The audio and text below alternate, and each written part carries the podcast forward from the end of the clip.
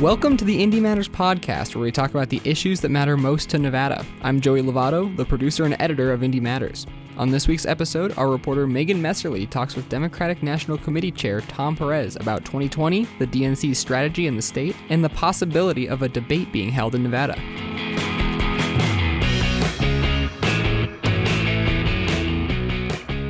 In pursuit of our mission to provide reader supported, nonpartisan journalism, the Nevada Independent sometimes accepts sponsorships for the podcast and events.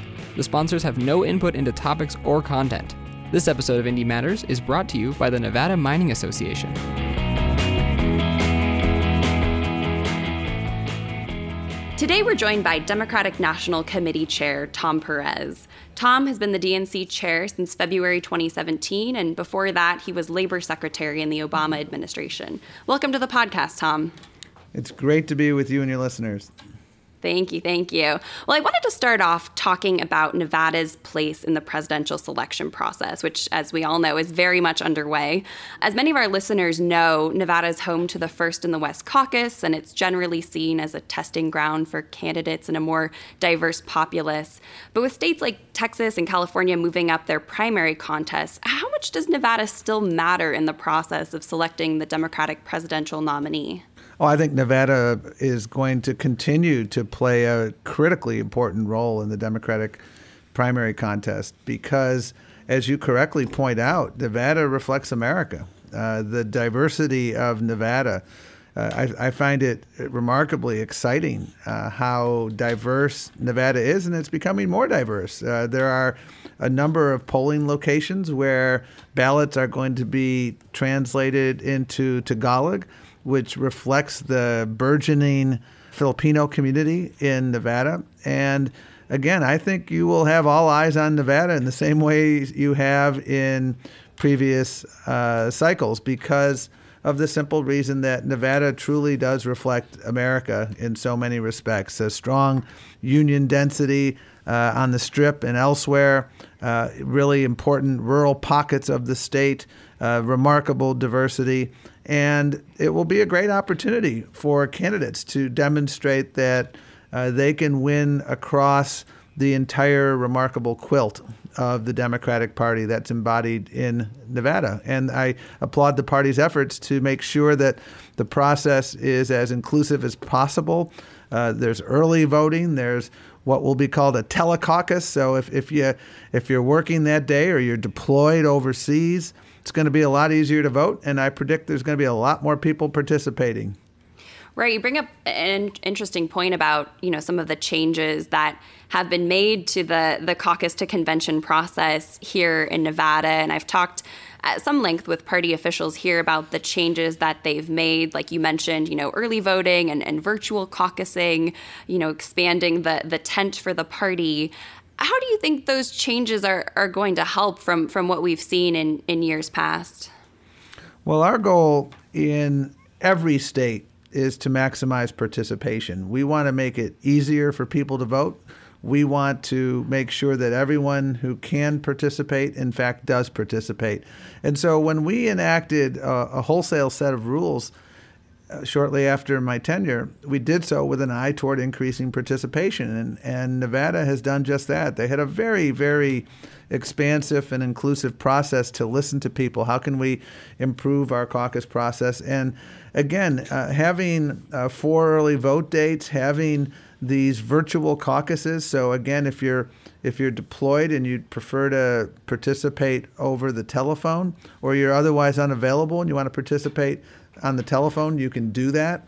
And I really, I, I, I believe that those are going to make a huge difference in making the process a, a lot more inclusive, a lot smoother, and a lot more successful.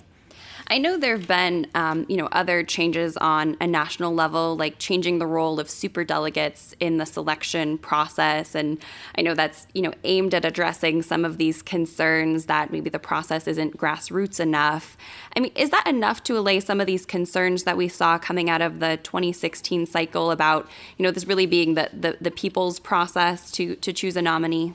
Well, I think so, and I hope so, and time will tell. And, and our goal coming into my tenure was we understood that we had to uh, build our infrastructure, our organizing infrastructure, our technology infrastructure, our voter protection infrastructure, and we had to build trust and rebuild trust because we needed to make sure that everybody felt excited about participating in the Democratic primary and caucus process, and they were excited about our candidates and excited, frankly, about our brand. And so that's why we undertook from the outset these reform measures that, again, ensure that it's easier to participate in caucuses and primaries. And then our superdelegate reform that you correctly uh, alluded to, the purpose of that was, again, to return power to the grassroots. Uh, we want to make sure that the voters are deciding the next nominee. And, and that's what our superdelegate reforms are designed to do is is to make sure that power returns to the grassroots. And and you look at 2018, uh, the record participation uh, in the midterm cycle uh, was a real testament, I think, to progress that we've been making in investing in a 50 state infrastructure. You look at voter turnout in Nevada in 2018, it increased 17 percent uh, compared to 2014 and you look at uh, the number of first time voters, uh, remarkable. You look at the organizing that was done in uh, communities across the state, whether it was uh, in Clark County or whether it was up in Carson City. It was uh, of, of every zip code strategy. And, and when we engage like that and when, when we make it clear that uh, the future of our party and our nation is in your hands, we want you to participate. I think that's when we're at our best. You bring up a, a, good point talking about the 2018 midterm election and especially how Democrats performed here in Nevada with obviously the gubernatorial race and the U.S. Senate seat being being the prime examples of that. Um, I know Nevada is now on several lists as a lean blue state, and I know party officials here. I've talked to them about it, and you know they've said it's it's only because of the amount of work they've put in over the last few cycles, like you mentioned, um, from the parties to you know third party organizing and the role that the unions play uh, in getting Democrats out to the polls. Are you at all concerned that Nevada could be taken for granted in the general election because it is seen now as maybe a little bit of a lean blue state? We will never take Nevada for granted. I, I have great respect for what uh, Leader Reid and then so many people after him have done to build a 12 month a year party infrastructure. Uh, Chairman McCurdy is doing a spectacular job. You have one of the best executive directors in the country in the Nevada Party, uh, Alana Mounce. And what they know and what we will continue to do is organize every single year the, the voter registration campaigns that have been launched in Nevada, not just in the three month sprint to an election, but when you are 23 months from an election they've understood that you have to invest every year and you must ensure, and this is the motto of not only the Nevada Party, but the, the DNC. We must work to elect Democrats up and down the ticket. You, you look at where we were in 2015, where the Republican Party controlled so many of the statewide elected officials and uh, the House and the Senate. And, and as a result of that, uh, there was a campaign called Never Again uh, because uh, participation was way too low in 2014, and Democrats came together. Again, I, I am so grateful for um, Leader Reid's leadership in this, and so many other people have picked up uh, the mantle. I was proud to travel to Nevada this past cycle to campaign with Jackie Rosen, Steve Sisolak, Aaron Ford, Kate Marshall, uh, Nelson Araujo, uh, and our investments in Nevada from this past cycle. I'm very proud of. And we are not letting our foot off the gas pedal because we know that we must continue to build those relationships with voters. And we're confident that when we lead with our values, it's Democrats who are fighting to make sure that you can retain your health care if you have a pre existing condition. To Democrats who are fighting to make sure that if you work a full time job, you can feed your family. And it's Democrats who are fighting to uh, protect immigrants, not demonize immigrants. And the voters understood that in Nevada. We're going to continue to build those very authentic uh, relationships with those voters, and that's how we'll we'll be able to continue electing uh, Susie Lee and uh, Steve Horsford and others to the Congress and uh, to continue to win these statewide races and, and also uh, the state Senate and state House races. And women in Nevada have really set the tone. The number of women in uh, public office in Nevada is truly impressive, indeed a model for America. And and so, frankly and, and succinctly, if if every party was doing what uh, the Nevada State Democratic Party were doing, uh, they really have set a great example, and that's why I'm so proud to work with them.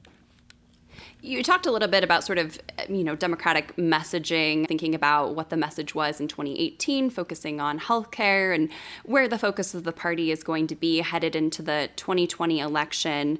You know, I'm curious, Trump campaign officials said recently that they plan to make a play for Nevada. How do you think they, you know, they, they've talked about some of the the messaging that they plan to talk about, talking about the economy, you know, issues that they believe the president has done well on. Do you think with that kind of messaging, they have a shot at winning Nevada? I don't, uh, because the, the, the economy is working great for people like Donald Trump. For everybody else, uh, they're wondering what's going to happen if they uh, have to go to the doctor and they have diabetes because uh, the Republicans want to take away your health care. Uh, they're wondering uh, where did that tax cut go? And they've now figured out it went to wealthy people and large corporations, and their future and their children's future has been mortgaged. Uh, they're wondering uh, is this president going to continue to demonize immigrants? They're wondering on the strip in Las Vegas uh, this president has appointed two justices to the Supreme Court that want to do away with the union movement and the right to organize. And so this president promised change.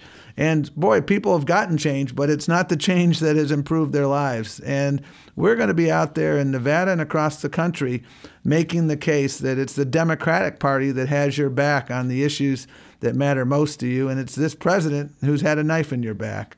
Democrats have done you know pretty well in, in Nevada, especially with with pretty moderate candidates in recent years. I know a lot of them have said, you know, they're driven by progressive values, but when you look at the the policies they're pushing for and in the House or in the Senate, you know, they're not on the far left of the party.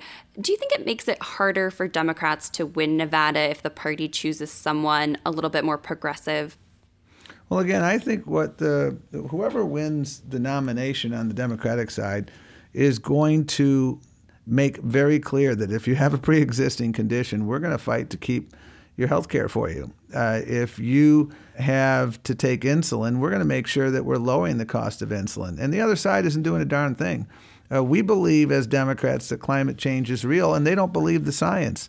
And how many more hundred year storms do you have to have every other year before you start believing the science. Every Democrat running for president understands that we need comprehensive immigration reform. And you look at what uh, the other side is doing, all they're doing is dividing. That's not who we are as a nation. And I, I think those values are the values that are going to help us win because uh, America is less safe under this president. He has a uh, affinity for autocrats and he pushes away democratically elected leaders. I, I don't understand why Canada has become our enemy and uh, Germany has become our enemy. And he welcomes authoritarian leaders from Hungary and the Philippines and elsewhere. Uh, he seems to be Putin's poodle. Um, and that makes us less safe as a nation. And I think people are going to look come election day at whoever the Democratic Party candidate is. Uh, elections are choices. Uh, and elections are about the future. And this president now has a four year track record. And people are going to look and ask the question Has he had my back over the last four years, or has he had a knife in my back? And on every single issue of note, the tax cut was a massively reckless break for people who didn't need it at the top of the pecking order. The attacks on the union movement, that is not good for Nevada. It's not good for America. The attacks on immigrants, Nevada is a state of immigrants, just as we are a nation of immigrants. And those attacks are hurting our state. Uh, so many people are suffering as a result of this president. And that's how I think we can win this election. And that's why I believe every single person running for president is going to be fighting for those issues I've just mentioned. I think something you were getting at there, uh, you know, obviously some some voters are going to turn out um, in opposition to, to President Trump. Um, but, you know, talking about climate change, talking about healthcare, um, you know, D- Democrats obviously know that they need to give voters something to vote for, not just to vote against. Um, but when you're thinking about these middle of the road voters, um, you know, folks who who might be, you know, maybe they were reluctant votes for for President Trump in in 2016, and now they're not so sure. Are you concerned that someone with uh, more progressive policies might alienate some of those voters and might make it more difficult for for them to appeal to them?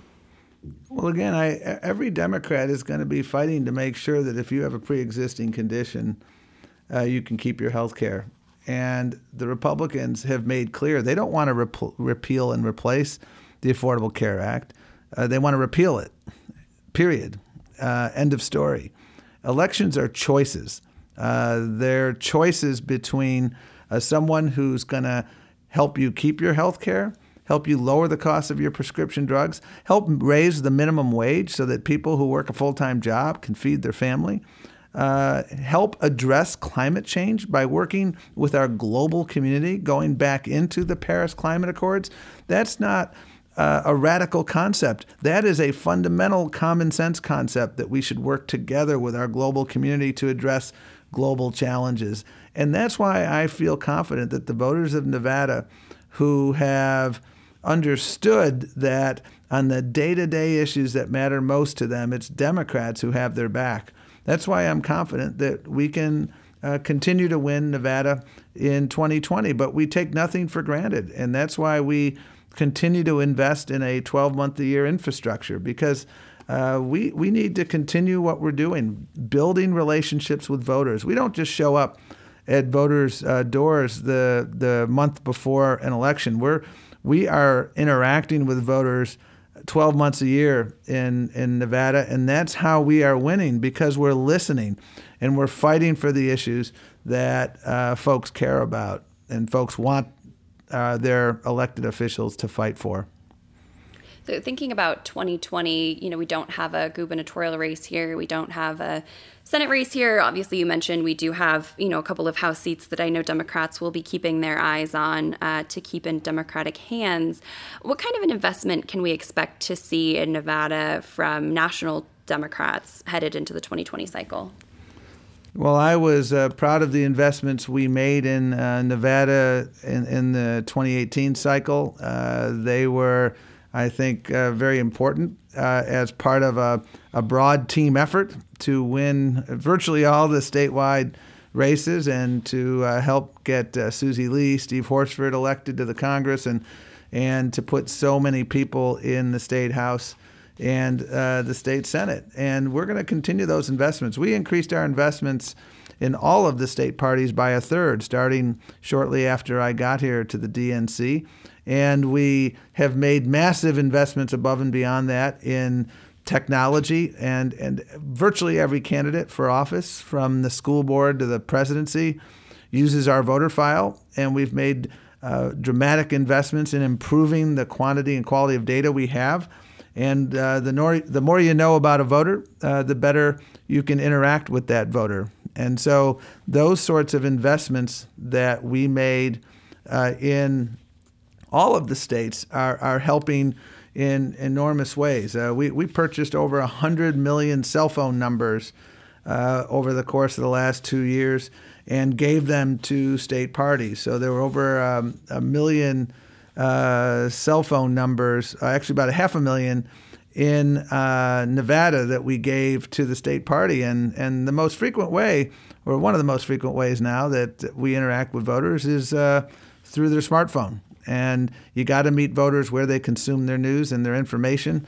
And we built a lot of relationships using smartphones uh, with voters uh, across the state. And so we're going to continue those investments because I believe that uh, Nevada continues to be an important bellwether of America. And I continue to believe strongly that the Nevada caucuses are going to be uh, an important bellwether and a guidepost for the candidates and for America because uh, whoever wins Nevada will be able to demonstrate that they can uh, interact and connect with uh, the broad cross section of the Democratic Party.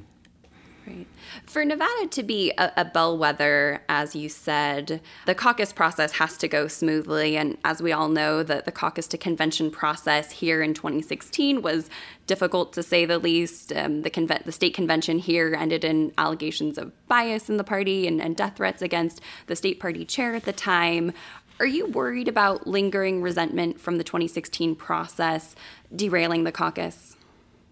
Well, I'm certainly well aware of the, the serious challenges from the 2016 process, and that's why we got right to work in the beginning of 2017, shortly after my election, to uh, listen, learn, uh, build a very large, inclusive uh, table, and I applaud everybody in Nevada who participated. I think there's a mutual understanding that we had to improve from 2016.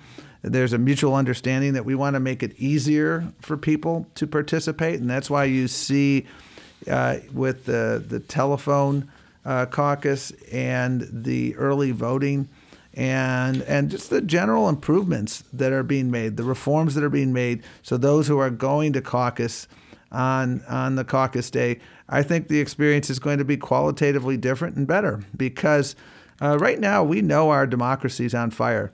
It's a five alarm blaze. This is the most important election of our lifetime, and we have to make sure that we are all eh, have we all have our oars in the water. We're rowing in synchrony, and we have absolutely no distractions in this process. And that's why I'm really, really appreciative of the work of uh, Chairman McCurdy and so many others. Um, a woman named Artie Blanco, who's uh, done a lot of work in the caucus reform context. Uh, some great people working at a grassroots level have produced uh, a really good blueprint to ensure that uh, Nevada continues to be an important bellwether, and Nevada 2020 will be a model for how to conduct uh, inclusive and constructive uh, caucuses so that we can talk to America about uh, what we think and who we're supporting. So you feel like the steps that you and the party here have taken have done enough to smooth things over and heal the wounds of 2016? Well, I think we we all understand that we had healing to do, and the way you heal is to build an inclusive table uh, to listen and learn uh, from your experiences, from uh, mistakes, and to build a blueprint for success that enables everybody to participate and everyone to feel like their candidate got a fair shake and everyone to feel like their own voice was heard. And I think that's what's going to happen in 2020. Nobody wants a repeat of 2016. And everybody understands that this is the most important election of our lifetime because uh, our democracy is truly on the ballot. And I really have 100% confidence that Nevada is going to set a remarkable example moving forward. And, and the, I remember the 2016 caucus well, and I am confident that the 2020 caucus is going to be used uh, in the future as a model uh, across America of how to expand participation and how to ensure inclusion. Last question. Uh, there's already a lot of focus on the first Democratic presidential debates next month, uh, but that's just going to be the first of many. Will one of the DNC sanctioned debates take place here in Nevada? Absolutely. We look forward to that debate. We haven't set the time of that debate yet, but uh, we look forward to having one in Nevada. And I'm confident it will be a debate that will be uh, well watched and uh, spirited. Uh, and our goal in all of the debates, Nevada and elsewhere, is to ensure that every single candidate uh, gets a fair opportunity to communicate her or his vision to the American people. Uh, we've taken unprecedented steps to ensure a fair process. So, for instance, in Miami, where the debate will take place in the end of June, we will we, we will have two nights in a row. Uh, that's never been done before. Uh, we will, we've made room for up to 20 candidates to participate. Uh, that's never been done. We've made uh, room for people to make the debate stage not simply through polling, but in addition, through meeting a grassroots fundraising threshold. That's never been done before. And I think all of those things are going to enable uh, candidates uh, to get to the stage and to, again, have a real uh, robust debate. I expect there'll be some policy disagreements, but one thing I'm certain of. Uh, none of our candidates are going to be talking about hand size. They're going to be talking about health care. They're going to be talking about how we reduce the cost of prescription drugs. They're going to be talking about how we make sure that uh, people who work a full time job can feed their family, and how we build an America that works for everyone, not just people uh, like Donald Trump. And that's what they're going to talk about. And, and that's why I'm excited about uh, these debates. So there will be a debate in Nevada, but you don't know when that will be yet. Correct. It will Wonderful. certainly well, it will be sometime. Uh, I expect it'll be sometime after uh, the new year because we want to have it uh, closer in time to the caucus. So uh, sometime in January or February is um, is when it will likely be. Well, we'll be keeping our eyes peeled for news of that. I think we'll leave it there, but thanks so much for joining us on the podcast, Tom. I really appreciate it. Oh, it's a great pleasure to be with you and your listeners. And again, thank you to all the folks in uh, Nevada for your participation. Uh, Nevada continues to set a, a great example. And uh, here at the DNC, we are also going to be saying continued prayers for the family of Assemblyman Tyrone Thompson. Uh, it's uh, shocking when we lose a colleague who's so young and so vibrant, uh, a great public servant, and someone who will truly be missed. So uh, we'll continue our thoughts and prayers for the Assemblyman and his family. Yes, well, thanks again for, for that. I know the, the lawmakers uh, here in Carson City will, will appreciate hearing that. It's been, I think, difficult a difficult time for, for everyone. So thank you so much again for joining us, though. I really appreciate it. Thank you.